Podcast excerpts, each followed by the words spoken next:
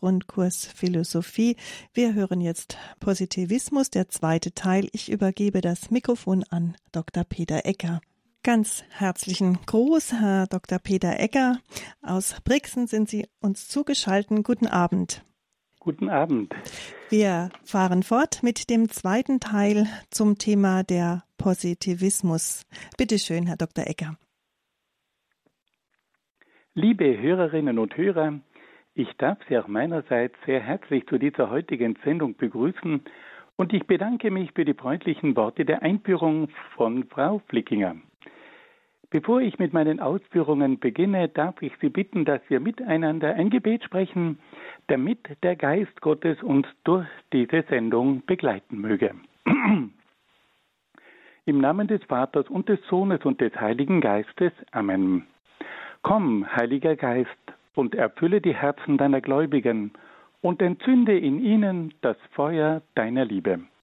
Sende aus deinen Geist und alles wird neu geschaffen und du wirst das Angesicht der Erde erneuern. Dann wenden wir uns an die Mutter Gottes und bitten sie um ihr fürbittendes Gebet. Gegrüßet seist du, Maria, voll der Gnade, der Herr ist mit dir. Du bist gebenedeit unter den Frauen, und gebenedeit ist die Frucht deines Leibes, Jesus. Heilige Maria, Mutter Gottes, bitte für uns Sünder, jetzt und in der Stunde unseres Todes. Amen. Dann wenden wir uns auch an die Engel und bitten sie um ihren Schutz und um ihr Geleit. Engel Gottes, unsere Beschützer, denen des höchsten Vaterliebe uns anvertraut hat, erleuchtet, beschützt, regiert und leitet uns. Amen. Und schließlich wenden wir uns noch an einige Heilige und Selige, die sich in besonderer Weise mit philosophischen Fragen aus christlicher Sicht beschäftigt haben. Heiliger Augustinus, bitte für uns. Heiliger Thomas von Aquin, bitte für uns. Heilige Edith Stein, bitte für uns. Seliger Kardinal Newman, bitte für uns. Und heiliger Papst Johannes Paul II, bitte für uns.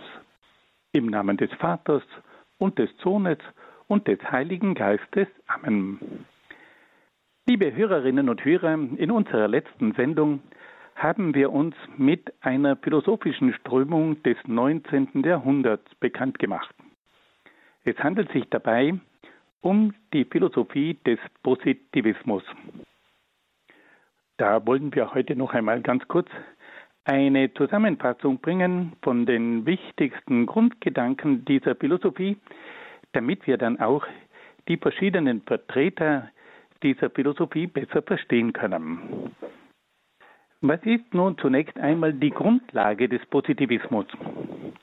Der Positivismus sagt, dass die Grundlage der gesamten Wirklichkeit die empirische Wirklichkeit ist. Es gibt also nur die Wirklichkeit, die wir mit unseren Sinnen wahrnehmen können. Ganz konkret handelt es sich dabei um die materielle Wirklichkeit. Und da fügt der Positivismus auch gleich hinzu, es gibt nur die empirische materielle Wirklichkeit. Es gibt keine metaphysische Wirklichkeit, die über die Physik hinausreicht. Und auf diese Art und Weise leugnet also der Positivismus jede Metaphysik. Dann haben wir uns mal die Frage zu stellen, mit welcher Methode arbeitet denn diese positivistische Philosophie? Die positivistische Philosophie baut auf der Methode der Naturwissenschaft auf. Im 19. Jahrhundert, da hat es gewaltige Fortschritte im Rahmen der Naturwissenschaft gegeben. Und da hat sich nun bei einigen Denkern die Überzeugung herausgebildet, dass eigentlich doch die naturwissenschaftliche Methode die beste Methode ist, um die Welt zu erkennen, zu erklären und auch zu gestalten. Ein dritter Punkt. Was ist denn eigentlich das Ziel des Positivismus? Der Positivismus möchte ganz konkret die materielle Welt erkennen, er möchte sie planen und er möchte sie beherrschen. Wir haben es also hier mit einer Naturwissenschaft zu tun, die versucht, sämtliche Bereiche der Natur zu erfassen und auch zu beherrschen. Wir sehen also hier eine sehr enge Verwandtschaft zwischen dieser Philosophie des Positivismus und der Naturwissenschaft. Man könnte fast sagen, dass der Positivismus die Naturwissenschaft zu seiner Methode erhoben hat. Und das ist ja auch verständlich. Im 19. Jahrhundert, da war die Naturwissenschaft dermaßen in, dass sich die besten Köpfe der Naturwissenschaft gesagt haben, das wäre doch eigentlich auch geeignet für eine Philosophie. Die Philosophie möchte doch die Welt möglichst genau erfassen und die naturwissenschaftliche Methode, die eignet sich dafür. Und auf diese Art und Weise kommt es also zu einer Verbindung zwischen der Philosophie und der Naturwissenschaft. Jetzt kommt ein ganz wesentlicher Punkt auch noch ins Spiel. Der Positivismus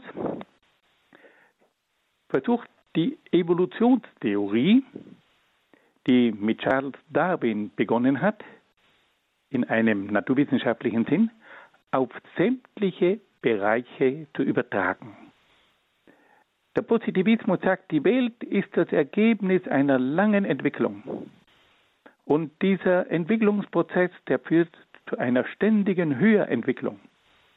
Und dieses Gesetz der Evolution, das will man jetzt auf alle Bereiche anwenden. Der Positivismus ist also auch die Philosophie der Evolutionstheorie, die nun auf sämtliche Bereiche angewendet werden soll. Dann geht es auch um die Frage, wie sieht denn der Positivismus den Menschen? Die Erkenntnis des Menschen erfolgt hauptsächlich mit Hilfe der Naturwissenschaft und der Evolutionstheorie. Der Mensch wird also mit den Augen des Naturwissenschaftlers gesehen und das Ergebnis davon ist, dass wir mit Hilfe der Naturwissenschaft viele Erkenntnisse über den Menschen gewinnen können. Dann stellt sich auch die Frage, wie sieht denn der Positivismus die Ethik? Und da gibt uns diese Philosophie folgende Antwort. Die Moral baut auf der Grundlage des Lustprinzips und des Nützlichkeitsprinzips auf. Also das, was dem Menschen Lust verschafft, das ist moralisch okay. Und das, was dem Menschen einen Nutzen bringt, das ist für ihn auch moralisch in Ordnung. Es gibt in dieser Ethik keine höheren metaphysischen Prinzipien. Wir haben gehört, es gibt keine Metaphysik. Und dann gibt es natürlich auch keine metaphysische Begründung der Ethik. Dann geht es weiter. Was sagt denn der Positivismus über die Gesellschaft? Der Positivismus hat eine neue Gesellschaftstheorie entwickelt, die unter dem Namen Soziologie uns allen bekannt ist. Die Soziologie versucht nun die Gesellschaft hauptsächlich auf der Grundlage von empirischen Fakten zu untersuchen. Und dann versucht sie mit Hilfe der Statistik diese verschiedenen Daten zu ordnen und auch die zukünftigen Entwicklungen zu berechnen und zu planen. Also wir haben es hier mit einer hochinteressanten Gesellschaftslehre zu tun, mit der Soziologie, die nun typisch positivistisch von empirischen Fakten ausgeht und die dann versucht, mit Hilfe der Statistik diese verschiedenen Daten zu erfassen, zu berechnen und sie auch für die Planung der zukünftigen Entwicklungen in der Gesellschaft zu gebrauchen. Und dann haben wir noch einen letzten Punkt, da geht es nun um die Religion. Was sagt der Positivismus über die Religion? Die Religion wird abgelehnt. Es gibt ja nur die empirisch materielle Welt. Es gibt daher keine metaphysische Welt. Und wenn es keine metaphysische Welt gibt, dann gibt es auch keinen Gott. Das ist also eine ganz knappe Zusammenfassung von dem, was wir letztes Mal schon gehört haben. Wir haben jetzt also, wenn man das nochmal auf den Punkt bringt, folgende Grundzüge genannt. Das erste ist die Grundlage des Positivismus. Das ist die empirische Wirklichkeit. Der zweite ist die Methode des Positivismus. Und da können wir sagen, das ist die Naturwissenschaft. Das dritte ist das Ziel des Positivismus. Hier geht es um die Erkenntnis, um die Planung und um die Beherrschung der Natur und auch der Gesellschaft. Dann ein vierter Punkt ist die Evolutionstheorie. Die Evolutionstheorie soll nun auf sämtliche Bereiche angewendet werden. Das fünfte ist der Mensch. Der Mensch wird nun mit Hilfe der Naturwissenschaft und der Evolutionstheorie erklärt. Das sechste ist die Ethik. Die Ethik baut auf dem Lust- und Nützlichkeitsprinzip auf. Es gibt keine höheren metaphysischen Prinzipien. Siebtens die Gesellschaft. Da kommt es zur Entwicklung einer neuen Gesellschaftslehre, nämlich der Soziologie, die von empirischen Fakten ausgeht, die dann mit Hilfe der Statistik ausgewertet werden. Und dann haben wir noch einen achten Punkt, die Religion. Die Religion wird abgelehnt. Es gibt nur die empirisch materielle Welt und daher gibt es keine metaphysische Welt und daher auch keinen Gott.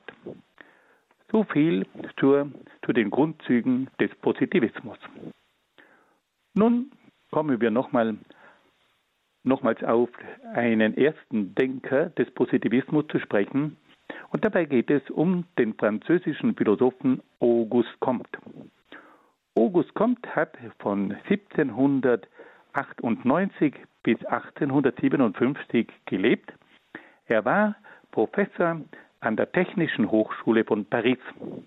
Und das, liebe Hörerinnen und Hörer, ist nun recht interessant.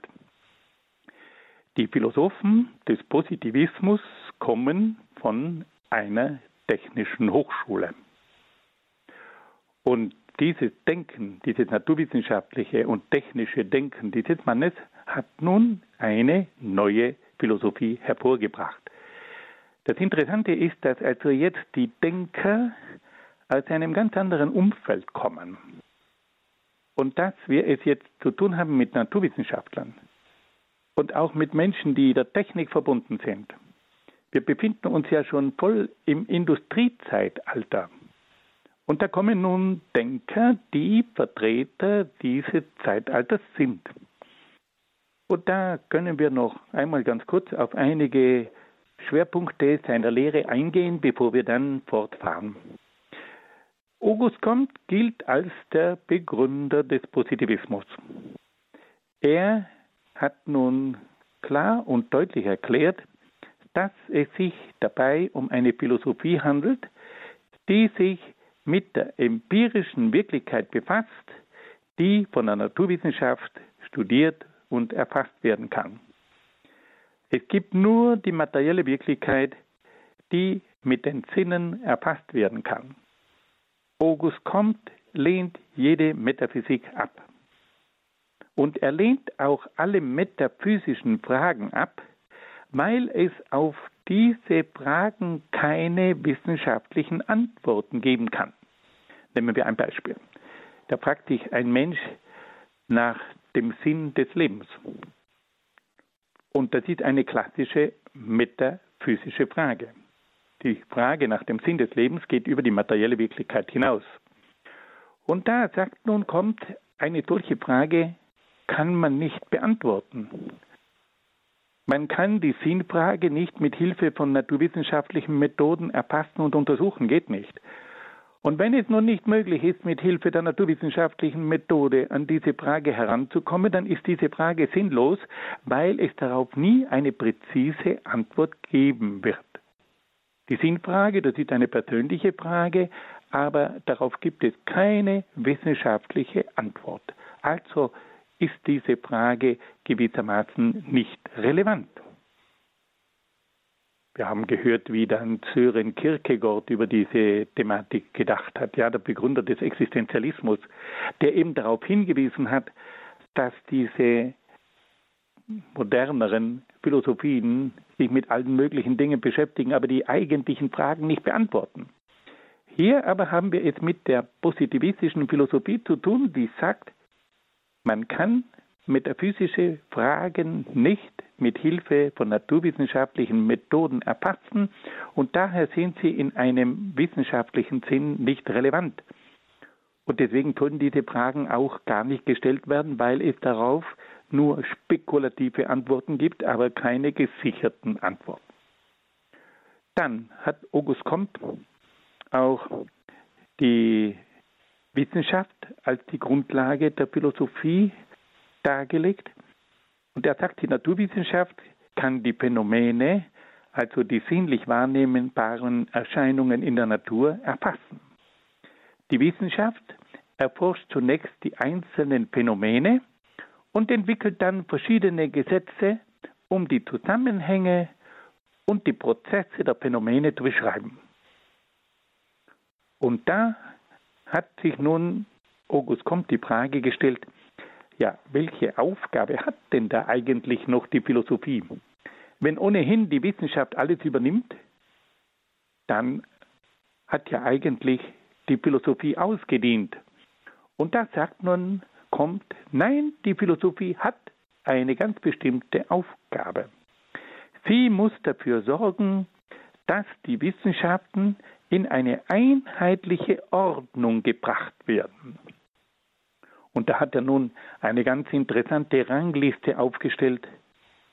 Und da sehen wir mal eine typische naturwissenschaftliche Rangordnung der verschiedenen Wissenschaften. Da sagt, kommt zunächst einmal, das erste ist die Mathematik. Die Mathematik ist imstande, die Phänomene mit Hilfe von Zahlen zu erfassen und zu berechnen. Also jede Wissenschaft beginnt mit der Mathematik, weil man nur mit Hilfe der Mathematik imstande ist, eine exakte Naturwissenschaft hervorzubringen. Die zweite Wissenschaft ist dann die Astronomie, die die Himmelskörper und ihre verschiedenen Bewegungen erforscht. Als drittes folgt die Physik, die die Gesetze der Natur erforscht. Als viertes folgt dann die Chemie, die die Elemente der Stoffe und ihre Verbindungen und Umwandlungen erforscht. Dann steigen wir noch eine Stufe hinauf, dann kommen wir zur Biologie. Die Biologie, die die belebte Natur und ihre Gesetzmäßigkeiten erforscht. Und schließlich kommen wir dann zur Soziologie, die die Formen des Zusammenlebens der Menschen untersucht. Liebe Freunde, da haben wir jetzt mal ein ganz klassisches Bild von einer naturwissenschaftlichen Rangordnung. Am Anfang die Mathematik, dann folgt die Astronomie, dann folgt die Physik, dann kommt die Chemie, dann kommt die Biologie und dann kommt die Soziologie. Ein ganz klarer Aufstieg, also Mathematik, Astronomie, Kosmos, Physik, Natur, Chemie, Elemente, Biologie, Organismen, Soziologie, Gesellschaft. Aber was hier sofort auffällt, liebe Hörerinnen und Hörer, da ist von einer Geisteswissenschaft weit und breit nichts zu sehen. Da ist von einer Kunst nichts zu sehen. Das alles wird hier ausgeblendet. Die Welt besteht nur mehr aus Naturwissenschaft. Ja, und dann schauen wir noch gleich ein bisschen weiter bei Comte. Comte hat dann ein ganz berühmtes Gesetz entwickelt, das sogenannte Drei-Stadien-Gesetz. Und da hat er erklärt, dass die Menschheit im Laufe ihrer Entwicklung drei Stadien durchlaufen hat. Das erste Stadium, Stadium war das religiöse Stadium. In diesem Stadium haben die Menschen versucht, die Welt mit Hilfe der Götter zu erklären. Die Götter, das waren die Urheber von verschiedenen Welten und Entwicklungen und so weiter.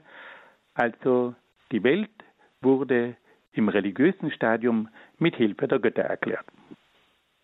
Dann kommt es zu einem zweiten Stadium. Und dieses Stadium wird von der Philosophie bestimmt. Da gab es nun verschiedene Denker, die versucht haben, mit Hilfe der Vernunft die Welt zu erklären. Und die haben nun versucht, natürliche Ursachen zu entdecken, mit denen man die Welt erklären konnte. Es braucht also keine übernatürlichen Erklärungen mehr mit Hilfe der Götter, sondern es gibt jetzt natürliche Erklärungen. Und dann sagt, kommt, gibt es noch einmal einen großen Schritt. Es beginnt nun das dritte Stadium und das ist das sogenannte wissenschaftliche Stadium. Und da beginnt nun die Herrschaft der Wissenschaft. Also, da haben wir das erste Stadium, das religiöse Stadium, zweitens das philosophische Stadium und drittens das wissenschaftliche Stadium. Und da hat die Menschheit im Laufe dieser drei Stadien große Fortschritte gemacht. Das religiöse Stadium war gewissermaßen ein kindliches Stadium, ein infantiles Stadium. Dann kam es zum Aufbruch des Geistes und der Vernunft. Die Philosophie hat begonnen und schließlich kam es dann zum wissenschaftlichen Stadium, in dem man jetzt versucht, alle Dinge mit Hilfe der Wissenschaft zu erklären und auch in den Griff zu bekommen. Sie sehen also, dass hier kommt ein Gesetz entwickelt hat, das mit drei einfachen Schritten versucht, die gesamte Entwicklung der Menschheit zu erklären. Und dieses Drei-Stadien-Gesetz, das wird heute immer noch angewendet. Und das hat auch seine Problematik, weil nämlich immer wieder Menschen, die religiös sind, zu hören bekommen, ach, das ist ein überholtes Stadium. Wir haben ja heute die Naturwissenschaft, wir brauchen doch keine Religion. Wir können doch alles mit Hilfe der Naturwissenschaft erklären. Nur Vorsicht, liebe Freunde. Inzwischen haben auch die Naturwissenschaftler erklärt, erkannt, dass man nicht einfach alles mit der Naturwissenschaft erklären kann und vor allem, dass man doch so etwas braucht wie eine höhere Vernunft. Es ist interessant, wenn man hier mal hineinschaut bei Einstein, wenn man hier mal hineinschaut bei Max Planck, bei dem berühmten Physiker Werner Heisenberg und herauf bis in die heutige Zeit, und da fällt mir immer der große Genetiker Francis Collins ein. Dieser Mann, der hat mit 2000 anderen Forschern das menschliche Genom entschlüsselt. Und aufgrund dieser Erkenntnisse, die er dabei gewonnen hat, hat sich dieser Mann vom Atheisten zum gläubigen Menschen entwickelt, weil er einfach verstanden hat, dass man diese unheimliche Fülle von Daten, diese Milliarden von Faktoren, die in der Genetik zusammenspielen müssen, unmöglich ohne einen Schöpfer erklären kann. Ja, und dann noch einen letzten Punkt. August Comte war auch der Begründer der Soziologie. Und da hat er nun einen genialen Gedanken entwickelt. Er hat versucht, die Gesellschaft mit Hilfe von empirischen Methoden zu untersuchen. Und es kam dann zur Entwicklung von verschiedenen statistischen Berechnungen, mit deren Hilfe man die Entwicklungen in der Gesellschaft viel genauer erfassen konnte als zuvor. Und da hat dann kommt unterschieden im Rahmen der Soziologie die soziale Statik und die soziale Dynamik. Das sind zwei ganz wichtige Begriffe. Um was geht es denn bei der sozialen Statik? Bei der sozialen Statik geht es um die bleibenden Faktoren, die man in jeder Gesellschaft feststellen kann.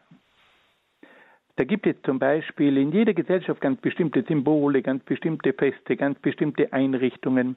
Es gibt in jeder Gesellschaft eine Gerichtsbarkeit. Es gibt in jeder Gesellschaft auch Institutionen, die mit der Verteidigung einer Gesellschaft äh, betraut sind. Also man kann feststellen, in jeder Gesellschaft gibt es ganz bestimmte bleibende Faktoren, man nennt das auch Konstanten, die wesentlich zum Gelingen einer Gesellschaft beitragen oder, wenn sie fehlen, zur Auflösung einer Gesellschaft beitragen. Das hat damals kommt sehr klar erkannt im Rahmen seiner sogenannten sozialen Statik. Dann stellt, kommt aber auch fest, dass es eine soziale Dynamik gibt.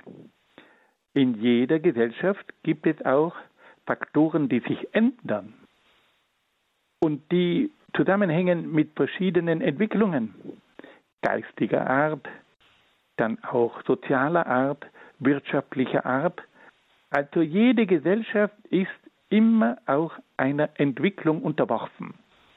Und auf diese Art und Weise hat nun kommt zwei ganz wesentliche Elemente der Soziologie festgelegt. Die sogenannte soziale Statik, die sich mit den bleibenden Faktoren beschäftigt, die für jede Gesellschaft charakteristisch sind, und die soziale Dynamik, die sich mit den veränderlichen Faktoren befasst. Und auf diese Art und Weise konnte er auch feststellen, wo gewisse Veränderungen ihren Anfang nehmen. Und das sind Komponenten, die bis heute für die Soziologie von entscheidender Bedeutung sind. Fassen wir das noch einmal ganz kurz zusammen. Wir haben jetzt also bei Comte gehört, dass Comte zunächst einmal festgelegt hat, was eigentlich der Positivismus ist. Es geht hier um eine Philosophie, die sich mit der empirischen Wirklichkeit befasst. Er hat dann darauf hingewiesen, dass diese Philosophie auf der Naturwissenschaft aufbaut. Er hat dann auch festgelegt, was Naturwissenschaft ist. Sie erforscht zunächst einmal die einzelnen Phänomene und entwickelt dann verschiedene Gesetze, um die Zusammenhänge und die Prozesse der Phänomene zu beschreiben. Er hat dann auch eine Rangliste aufgestellt von den verschiedenen Wissenschaften. Er beginnt bei der Mathematik, dann kommt die Astronomie, dann kommt die Physik, die Chemie, die Biologie und die Soziologie. Dann haben wir gehört, war er der Urheber des berühmten Drei-Stadien-Gesetzes. Da geht es zunächst um das religiöse Stadium, dann um das philosophische Stadium und schließlich um das wissenschaftliche Stadium. Und alle diese Stadien haben zu großen Fortschritten der Menschheit geführt. Und schließlich haben wir gehört, dass er dann auch noch der Begründer der Soziologie war, die die Gesellschaft mit Hilfe von empirischen Methoden und mit Hilfe von statistischen Berechnungen erfassen möchte. Und innerhalb dieser Soziologie haben wir gehört, gibt es die soziale Statik, die die bleibenden Faktoren, die Konstanten in einer Gesellschaft studiert. Und dann gibt es auch die soziale Dynamik, die die veränderlichen Faktoren in der Gesellschaft studiert, um auf diese Art und Weise gewisse Entwicklungen analysieren zu können und um auch gewisse Entwicklungen planen zu können. Liebe Hörerinnen und Hörer, nun wollen wir eine kleine Verschnaufpause einschieben und hören ein wenig Musik.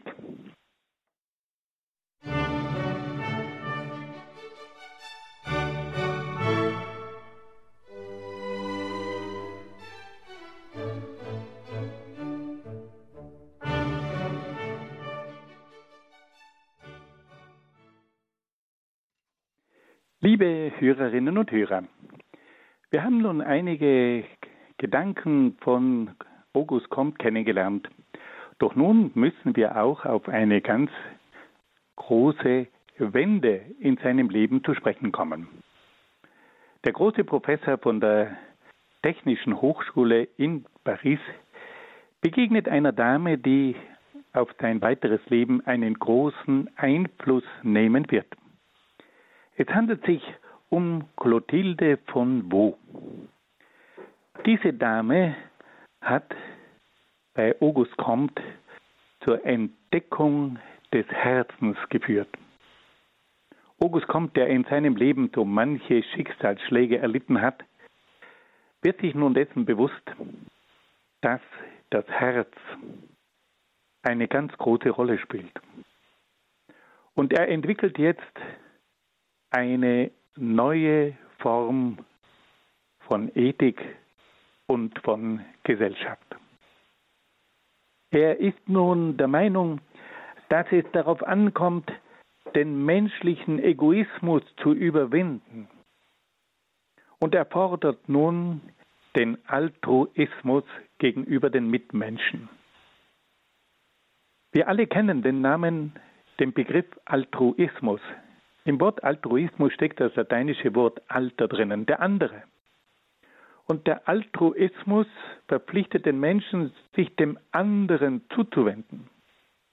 Und ist damit genau das Gegenteil vom Egoismus. Egoismus, da steckt Latein, das lateinische Wort Ego drin. Da geht es um das eigene Ich. Und beim Altruismus, da geht es um den anderen. Der Altruismus ist genau das Gegenteil vom Egoismus. Und dieses Wort Altruismus geht auf August Comte zurück. Und August Comte verlangt nun eine neue ethische Haltung, die Haltung des Altruismus, dass man sich dem anderen zuwendet, dass der andere im Mittelpunkt steht und nicht das eigene Ich, nicht das eigene Ego. Und er sagt, dass in dieser Gesellschaft, die sich nun entwickeln soll, die Hingabe an die Menschheit an erster Stelle stehen muss. Und hier müssen wir zunächst einmal staunen. Dieser nüchterne, sachliche Professor der Technischen Hochschule von Paris wird nun plötzlich zum Vertreter einer Menschheitsreligion. Er erkennt, dass das Problem nicht nur mit Hilfe der Naturwissenschaft zu lösen ist, sondern dass es vor allem eine Kultivierung des Herzens braucht. Und er spricht von der Notwendigkeit, den Egoismus zu überwinden und sich dem Altruismus zuzuwenden. Und er fordert nun von den Menschen dieser neuen Gesellschaft die Hingabe an die Menschheit.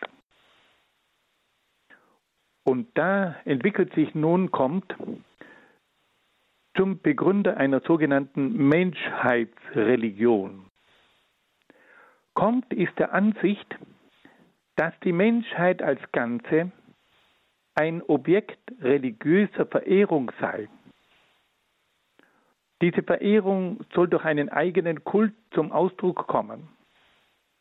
Und damit gilt, kommt als Stifter der positivistischen Menschheitsreligion. Wir müssen sagen, dass wir auf der einen Seite also zunächst einmal staunen, wie ein positivistischer Denker durch die Begegnung mit einer großartigen Frau, mit Clotilde von Vaux, die Bedeutung des Herzens erkannt hat. Und dass er gespürt hat, dass man die Probleme der Menschheit nicht nur mit Hilfe der Wissenschaft lösen kann, sondern dass es dazu eine ganz besondere Grundeinstellung braucht. Und er nennt diese Grundeinstellung die Haltung des Altruismus, bei der der andere im Mittelpunkt steht und nicht das eigene Ich. Und er verlangt nun die Hingabe an die Menschheit und er spricht sogar von einer Menschheitsreligion. Natürlich müssen wir hier immer etwas vorsichtig sein, weil der Mensch eben nicht ein göttliches Wesen ist und auch die Menschheit als Ganze nicht etwas Göttliches ist. Im Gegenteil. Wir können feststellen, dass es bei der Menschheit großartige Züge gibt, aber dass es auch Abgründe gibt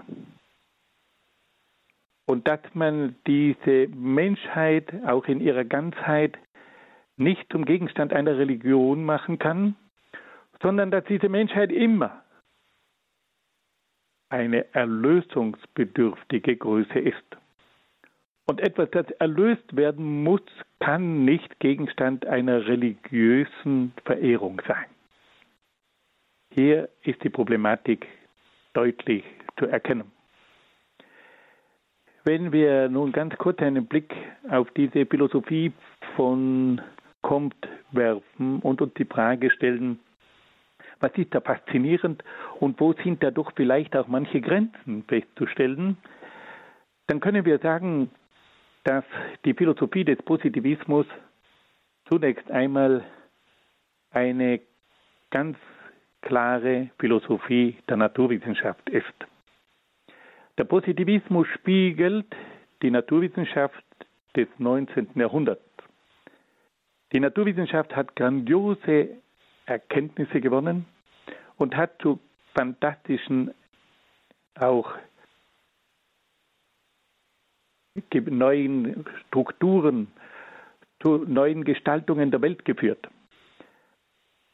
Der Positivismus ist also gewissermaßen das Spiegelbild einer naturwissenschaftlich, technischen, soziologischen und ökonomischen Welt. Aber die Welt ist nicht nur die Welt der Naturwissenschaft. Es gibt neben der Naturwissenschaft auch noch andere Bereiche. Es gibt die Geisteswissenschaft. Es gibt die Kunst. Es gibt die Philosophie, die sich mit den existenziellen Fragen beschäftigt. Und es gibt auch die persönliche Existenz, das Geheimnis des Einzelnen, das niemals mit einer naturwissenschaftlichen Methode voll erfasst werden kann. Also hier gibt es ganz deutliche Grenzen.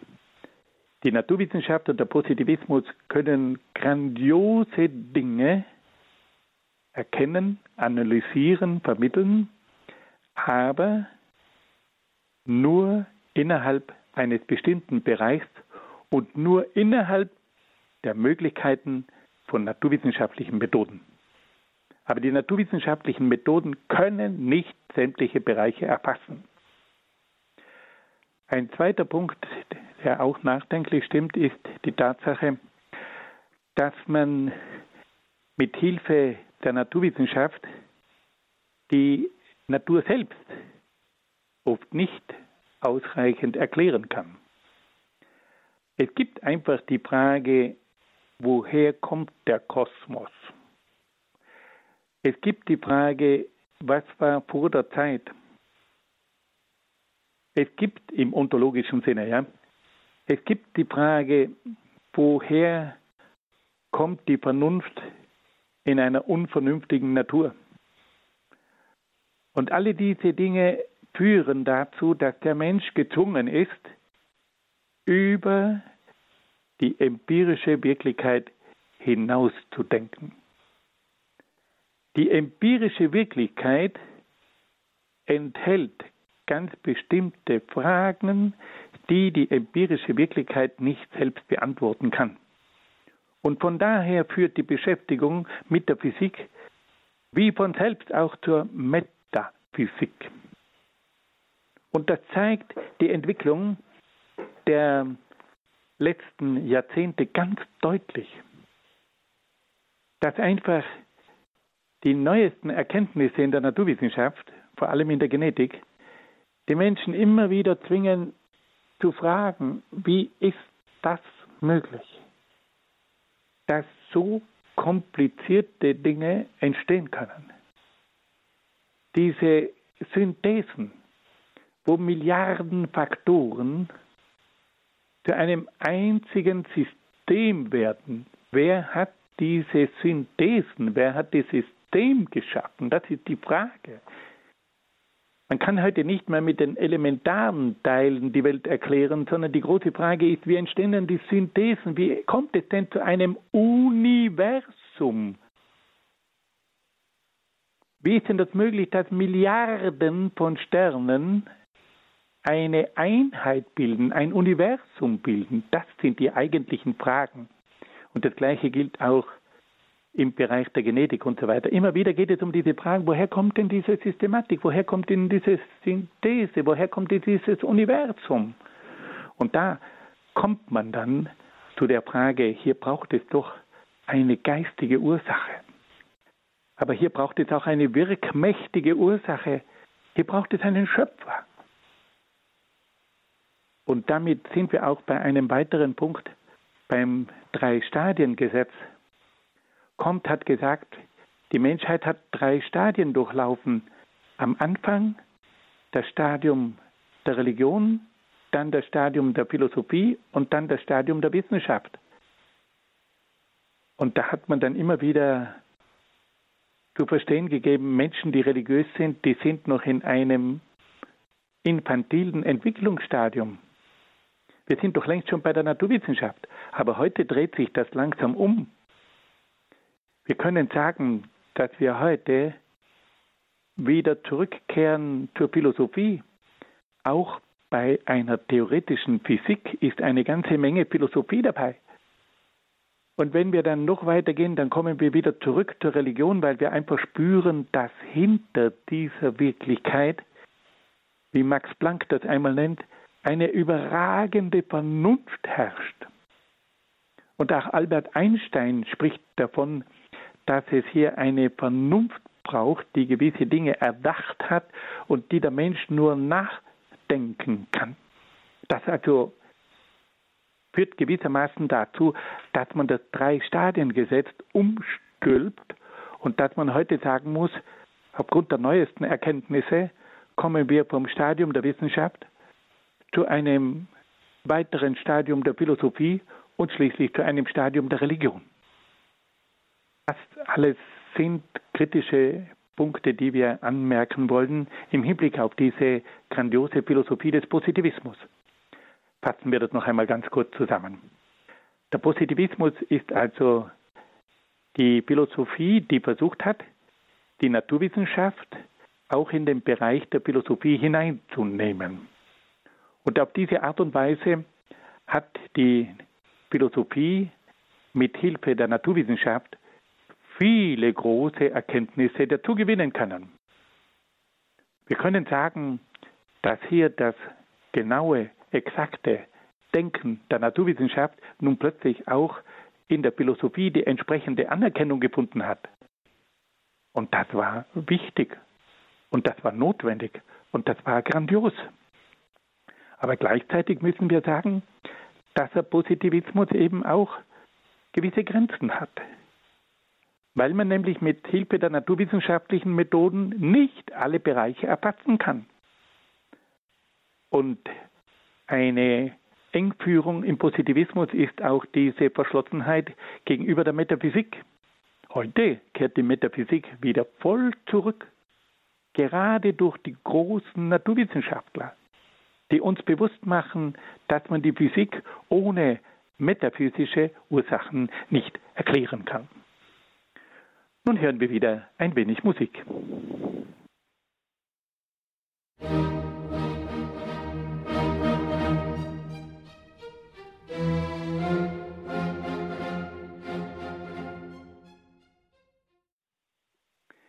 Liebe Hörerinnen und Hörer, wir machen nun einen großen Sprung über den Ärmelkanal hinüber nach England.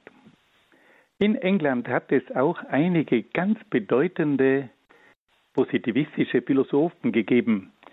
Und da möchte ich Ihnen heute einen Mann vorstellen, der Gedanken geprägt hat, die uns alle begleiten, nämlich Herbert Spencer. Wir wollen mit einer Biografie beginnen, weil es immer interessant ist zu wissen, welche Erfahrungen ein Mensch in seinem Leben gesammelt hat. Das ist eine ganz wichtige Voraussetzung, um auch sein Denken besser begreifen zu können. Herbert Spencer wurde 1820 in Derby in England geboren. Der schlägt zunächst einmal das Herz von alten Fußballfans höher. Derby, das war eine kleine Stadt in England, in der es zwei Fußballmannschaften gegeben hat. Und diese Fußballmannschaften haben oft gegeneinander gespielt. Und wenn heute noch zwei Mannschaften aus der gleichen Stadt gegeneinander spielen, dann spricht man von einem Derby. Und dieser Ausdruck Derby geht zurück auf diesen Ort, an dem Herbert Spencer 1820 in England geboren worden ist. Herbert Technik und arbeitete dann als Eisenbahningenieur in London. Nachdem er eine kleine Erbschaft gemacht hatte, gab er seinen bisherigen Beruf auf. Von 1848 bis 1853 arbeitete er in der Redaktion der bekannten englischen Wirtschaftszeitung The Economist. Ab seinem 30. Lebensjahr begann er sich mit philosophischen Fragen auseinanderzusetzen. Seine positivistische Philosophie wurde zunächst stark angefeindet. Mit der Zeit aber wurde er zum bekanntesten philosophischen Vertreter des industriellen Zeitalters. Spencer starb 1903 in Brighton.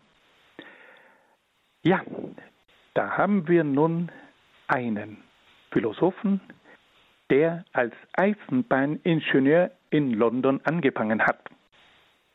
Und dieser Mann, der war dann ein bekannter Journalist bei der Wirtschaftszeitung The Economist. Hier haben wir es also zu tun mit einem Techniker und mit einem Wirtschaftsfachmann. Und der entwickelt nun eine Philosophie.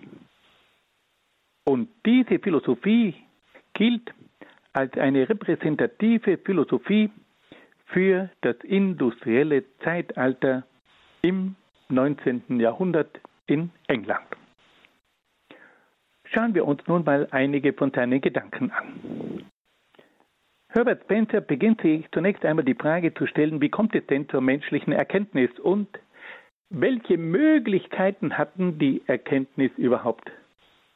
Und da müssen wir uns jetzt mal hineinversetzen in einen Ingenieur. Wie sieht denn der die menschliche Erkenntnis? Er sagt, dass sich die Erkenntnis auf die Erscheinungen der Materie beschränkt. Die menschliche Erkenntnis kann diese verschiedenen Phänomene im Bereich der empirischen Wirklichkeit nicht überschreiten. Und die menschliche Erkenntnis ist nicht imstande, etwas Metaphysisches und etwas Absolutes zu erkennen. Also hier sehen wir das Denken eines naturwissenschaftlich und technisch orientierten Menschen. Der Mensch kann ganz bestimmte Phänomene im Bereich der empirischen Wirklichkeit erfassen, aber die menschliche Erkenntnis ist nicht imstande, etwas Metaphysisches oder Absolutes zu erkennen. Und nun wird es interessant. Trotz der Unfähigkeit der menschlichen Erkenntnis, etwas Metaphysisches zu erfassen, darf nach Spencer die Existenz eines absoluten Wesens nicht ausgeschlossen werden. Spencer vertritt also im Hinblick auf Gott keinen atheistischen, sondern einen agnostischen Standpunkt. Was heißt das? Der Atheist sagt, es gibt keinen Gott und der Agnostiker sagt, man kann Gott nicht erkennen. Das sind zwei verschiedene Ebenen. Der Atheist leugnet das Sein Gottes und der Agnostiker leugnet die Erkennbarkeit Gottes. Er sagt, die menschliche Erkenntnis ist nicht imstande, etwas Metaphysisches zu erkennen.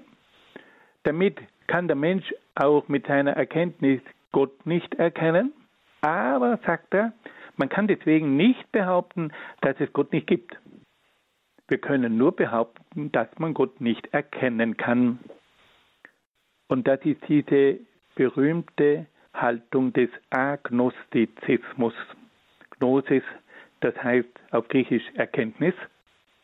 Und wenn es jetzt agnostisch ist, da steckt das Wort anoi drinnen, das heißt ohne Erkenntnismöglichkeit. Ja, es gibt keine Erkenntnis des Metaphysischen. Dann, wenn jemand sagt, man kann Gott nicht erkennen, dann spricht man von einem Agnostiker und nicht von einem Atheisten. Also fassen wir es nochmal zusammen. Spencer sagt, die menschliche Erkenntnis kann nur Phänomene, also Erscheinungen innerhalb der materiellen Welt erkennen. Die menschliche Erkenntnis ist nicht imstande, über das Materielle hinauszugehen und etwas Metaphysisches und damit auch Gott zu erkennen. Dann kommen wir zu einem weiteren Punkt. Herbert Spencer ist der Philosoph, der versucht, die Evolution auf alle Bereiche anzuwenden. Wir alle kennen Charles Darwin, der die Evolutionstheorie im Bereich der organischen Welt also aufgestellt hat. Und nun kommt Spencer und sagt, die Evolutionstheorie, der Gedanke der Entwicklung, den kann man überall anwenden. Das gilt nicht nur für die Bereiche der Lebewesen, alles ist vom Gesetz der Evolution und der Entwicklung bestimmt. Spencer gilt deswegen als der Begründer der allgemeinen Evolutionstheorie. Er versuchte, die gesamte empirische Welt mit Hilfe der Evolution zu erklären. Er wollte das Evolutionsprinzip von Charles Darwin auf alle empirisch erfassbaren Bereiche der Natur und des Menschen anwenden. Spencer versuchte zunächst, die Evolution der Materie zu erklären. Am Anfang, so sagt er, war die Materie nur eine unbestimmte Urmaterie. Man hat das später dann oft als die Ursuppe bezeichnet. Durch das Gesetz der Evolution, das der Materie innewohnt, kam es durch die Integration von einzelnen Elementarteilen zu einfachen kleinen Einheiten, die sich zu immer komplizierteren Ganzheiten entwickelten.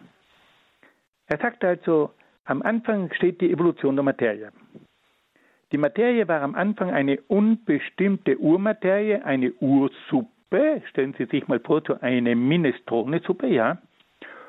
Und durch das Gesetz der Evolution, das in der Materie innewohnt, kam es durch die Integration von, also durch die Verbindung von einzelnen Elementen zur Entstehung von einfachen kleinen Einheiten, die sich dann zu immer komplizierteren Ganzheiten entwickelten. Also die Materie ist am Anfang eine Ursuppe und durch das Gesetz der Evolution kommt es jetzt in der Materie zur Integration von einzelnen Elementen und dadurch entstehen jetzt einfache kleine Einheiten, die sich dann zu immer komplizierteren Ganzheiten entwickelten. Dann versucht Spencer auch die Evolution im Bereich der Lebewesen zu erklären. Er sagt, dass es im Bereich des Organischen durch eine ständige Anpassung an die Umwelt zu einer Evolution gekommen ist. Im Kampf um das Dasein überlebten nur jene Organismen, die am besten den Anforderungen der Umwelt entsprochen haben. Auf diese Weise kam es zu einer Auslese der besten Organismen. Und diese bewährten Qualitäten dieser Organismen wurden dann durch die Vererbung weitergegeben. Also er sagt, auch innerhalb der Organismen ist es zu einer Entwicklung gekommen und da gab es zunächst den Kampf um das Dasein und nur die Organismen, die am besten den Anforderungen der Umwelt entsprochen haben, haben überlebt. Und auf diese Weise kam es zu einer Auslese der besten Organismen. Und durch diese ständige Auslesung, Auslese kam es dann zu einer Weiterentwicklung. Und diese neuen Qualitäten, die in diesem Kampf um das Dasein entwickelt wurden, die wurden dann an die nächsten Generationen weitervererbt. Wir sehen also hier diese ganz klassischen Grundgedanken der Evolutionstheorie. Und dann hat Spencer versucht, diese verschiedenen Stufen der Evolution auch einmal aufzuzeigen. Und da hat er nun eine Rangordnung, eine Liste, eine Rangliste aufgestellt, die uns allen noch von der Schule her bekannt ist. Er sagt, am Anfang gab es einen Urnebel. Und aus diesem Urnebel haben sich dann die Sonnensysteme entwickelt. Und in unserem Sonnensystem kam es dann zur Entwicklung der Erde. Und auf der Erde kam es dann zur Entwicklung des Lebens, die Pflanzen, die Tiere und der Mensch. Also am Anfang war der Urnebel, dann entwickelten sich die großen Sonnensysteme, aus einem solchen Sonnensystem entwickelte sich dann die Erde, dann kam es zur Entwicklung des Lebens und da durchlief die Entwicklung wieder die drei Stufen Pflanzen, Tiere und Mensch. Liebe Hörerinnen und Hörer, das sind alles Gedanken, die uns vertraut sind, aber nur wenige von uns wissen, dass der Mann, der diese Theorien einmal zunächst als erster philosophisch klar aufgelistet hat, das war Herbert Spencer, dieser frühere Eisenbahningenieur aus London, der sich dann in späteren Jahren der Philosophie zugewandt hat. Und da sagt er nun, dass diese Evolution zu ständigen Fortschritten geführt hat. Es kam zu immer neuen Entwicklungsstufen. Und auf diese Art und Weise war also die gesamte Entwicklung ein ständiger Fortschritt. Wir sehen hier auch, liebe Hörerinnen und Hörer, diese Vorstellung von einem ewigen Fortschritt. Wir befinden uns im Industriezeitalter und man war überzeugt, dass man mit Hilfe der Wissenschaft, der Technik und so weiter also die Dinge immer weiter entwickeln konnte und dass das alles zu einem ständigen Fortschritt führen würde. Ein unglaublicher Fortschrittsoptimismus ist auch in dieser Philosophie zu entdecken. Dann hat Spencer auch noch die Evolution der Gesellschaft dargestellt. Und da sagt er, dass auch die Gesellschaft sich wie ein Organismus entwickelt hat und sich immer wieder neu an die Umwelt anpassen musste. Es hat in dieser Gesellschaft auch einen ständigen Kampf um das Dasein gegeben, einen Konkurrenzkampf. Und dieser Konkurrenzkampf hat auch in der Gesellschaft zu einer Auslese der Fähigsten und Tüchtigsten geführt und die Schwächeren eliminiert. Das ist zum Teil eine unheimliche Theorie. Hier spüren wir einen Sozialdarwinismus. So wie in der Tierwelt sich nur die Stärksten durchsetzen, so setzen sich auch in der Gesellschaft nur die Stärksten durch. Und dann hat Spencer diese berühmte Lehre von den zwei großen Entwicklungsstufen in der Gesellschaft aufgestellt. Da gab es zunächst einmal die kriegerische Gesellschaft und dann die industrielle Gesellschaft. Wie hat nun Spencer diese kriegerische Gesellschaft umschrieben? Er sagt, da gab es ganz bestimmte Merkmale. Da gab es die Eroberung, dann eine absolutistische Regierung, dann eine soziale Klassengesellschaft, eine patriarchalische Gesellschaft. Und diese Gesellschaft war von der Religion geprägt. Und nun kommt die industrielle Gesellschaft, die sich ganz wesentlich unterscheidet von der kriegerischen Gesellschaft. Wie schaut denn diese Gesellschaft aus? Diese Gesellschaft baut nun auf der Arbeit und auf der Produktion auf. Es kommt zu einer demokratischen Regierung. Es gibt nun die soziale Gleichberechtigung. Es kommt zur Emanzipation der Frau. Und es gibt einen Diesseitsglauben. Liebe Hörerinnen und Hörer, das ist höchst interessant, wie hier dieser Denker die industrielle Gesellschaft beschreibt. Die baut auf auf Arbeit und Produktion. Die Politik wird von der Demokratie bestimmt. Es kommt zur sozialen Gleichberechtigung. Es kommt zur Emanzipation der Frau und zum Diesseitsglauben. Das sind also Beobachtungen, die auch heute immer wieder dazu führen, dass sich die Menschen auseinandersetzen, was ist denn eigentlich diese Industriegesellschaft? Und da hat uns nun dieser Herbert Spencer einige tolle Anregungen gegeben. Ich sehe, dass die Zeit schon wieder einmal abgelaufen ist. Aber wir werden das nächste Mal dann fortfahren, weil bei diesen englischen Positivisten, da gibt es noch einige interessante Dinge, aber wir müssen uns dann auch ein bisschen kritisch mit ihnen auseinandersetzen. Ich danke Ihnen ganz herzlich für Ihre freundliche Aufmerksamkeit und wünsche Ihnen von ganzem Herzen alles Gute und Gottes besonderen Segen.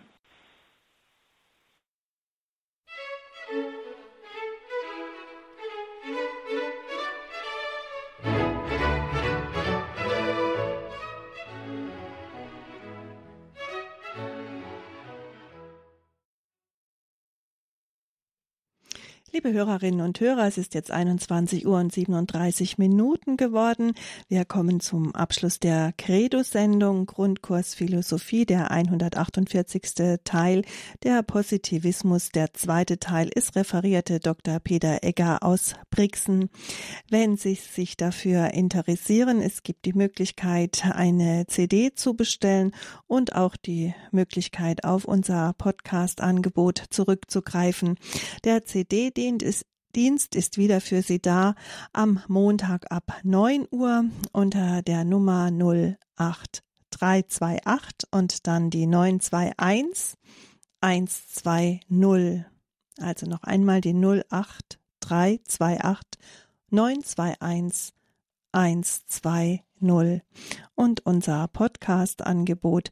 Da haben Sie die Möglichkeit, über unsere Webseite www.horeb.org hinzugelangen und beim Button zu dieser Sendung dann auf Details zu gehen und dann können Sie das herunterladen.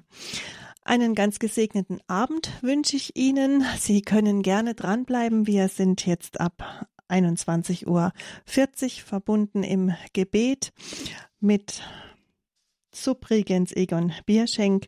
Wir beten die Komplett vom Freitagabend und dann folgt ab 22 Uhr die Sendung Gott hört dein Gebet.